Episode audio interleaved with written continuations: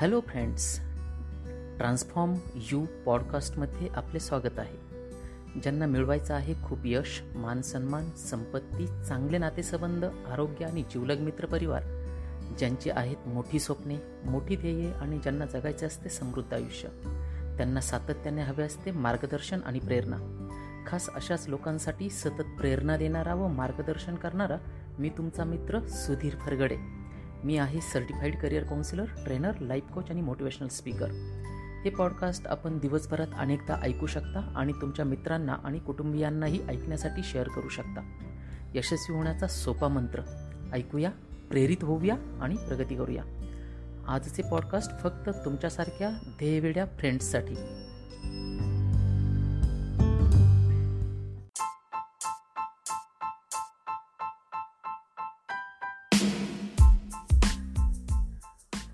Friends अनेकांना अगदी लहानपणापासूनच आपल्याबाबत घडणाऱ्या वाईट किंवा प्रतिकूल घटनांसाठी अथवा आजूबाजूच्या वातावरणासाठी इतरांना दोष देण्याची सवय असते.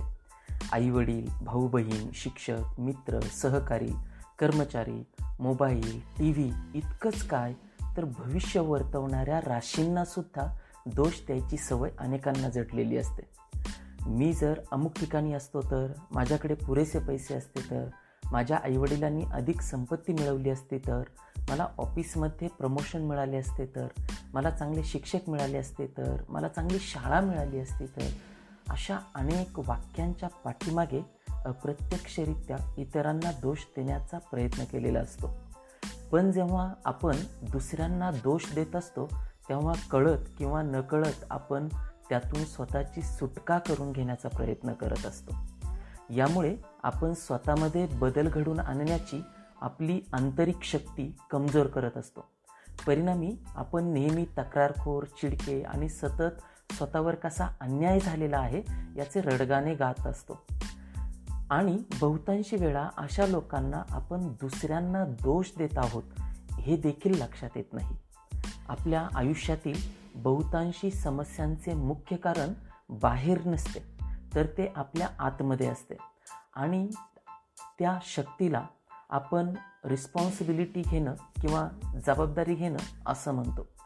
जबाबदारी घेणं म्हणजे आपल्या विचारांवर आणि कृतींवर नियंत्रण ठेवणे.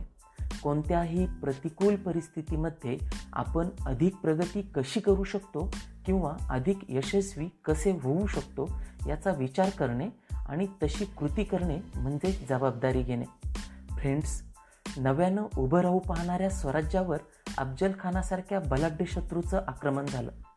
अशा परिस्थितीमध्ये छत्रपती शिवाजी महाराज डगमगले नाहीत. त्यांनी कुणावरही जबाबदारी ढकलून तेथून पळ काढला नाही. त्याऐवजी त्यांनी त्या परिस्थितीवर नियंत्रण मिळवलं. स्वतः अफजल खानाला सामोरे गेले आणि त्याचा संपूर्ण पराभव केला. प्रतिकूल स्थिती वेगवेगळ्या प्रकारात आणि रूपात येऊ शकते. पण कोणत्याही स्थितीत आपण अधिक उत्तम कसे बनू शकतो याकडे लक्ष देणारे लोक आयुष्यात आनंदी आणि यशस्वी बनतात. हेच यातून आपल्याला शिकायला मिळतं. आपल्या आयुष्याची गुणवत्ता ही तीन गोष्टींवरून निश्चित होत असते.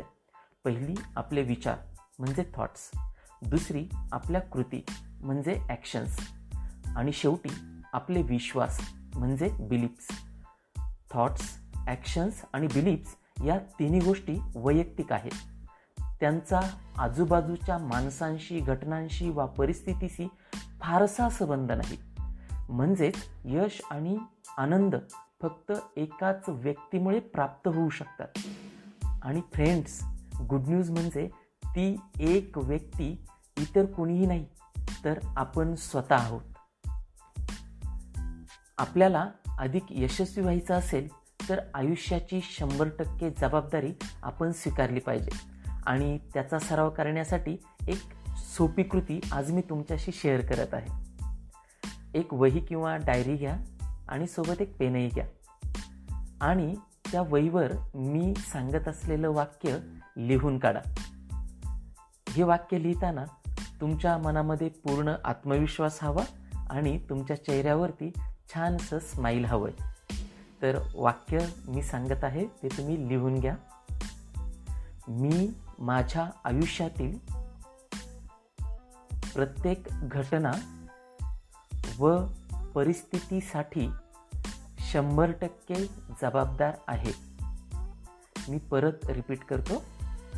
मी माझ्या आयुष्यातील प्रत्येक घटना व परिस्थितीसाठी शंभर टक्के जबाबदार आहे.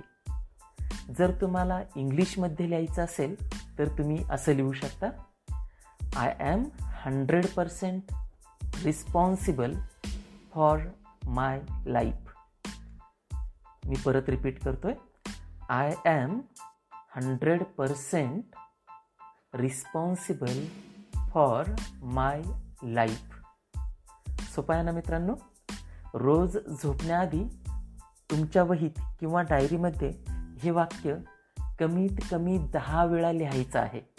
आणि हा असाच सराव तुमच्या मेंदूला अधिकाधिक विकसित करण्यासाठी व रिस्पॉन्सिबिलिटी घेण्यासाठी एकवीस दिवस नियमितपणे करायचा आहे. जेव्हा तुम्ही कोणताही सराव नियमितपणे अखंडपणे एकवीस दिवस करता तर तुमच्या ब्रेनला त्याची कायमची सवय लागून जाते. सो मित्रांनो खूप खूप आनंदी व्हा यशस्वी व्हा आणि हे पॉडकास्ट रोज ऐका. आपला दिवस उत्साही आणि आनंदी जावो. पुन्हा भेटूया उद्या स्वतःमध्ये आमूलाग्र बदल घडवण्याच्या नवीन स्टेप्ससह तोपर्यंत माझ्याकडून आपणा सर्वांना सप्रेम नमस्कार आणि खूप खूप धन्यवाद.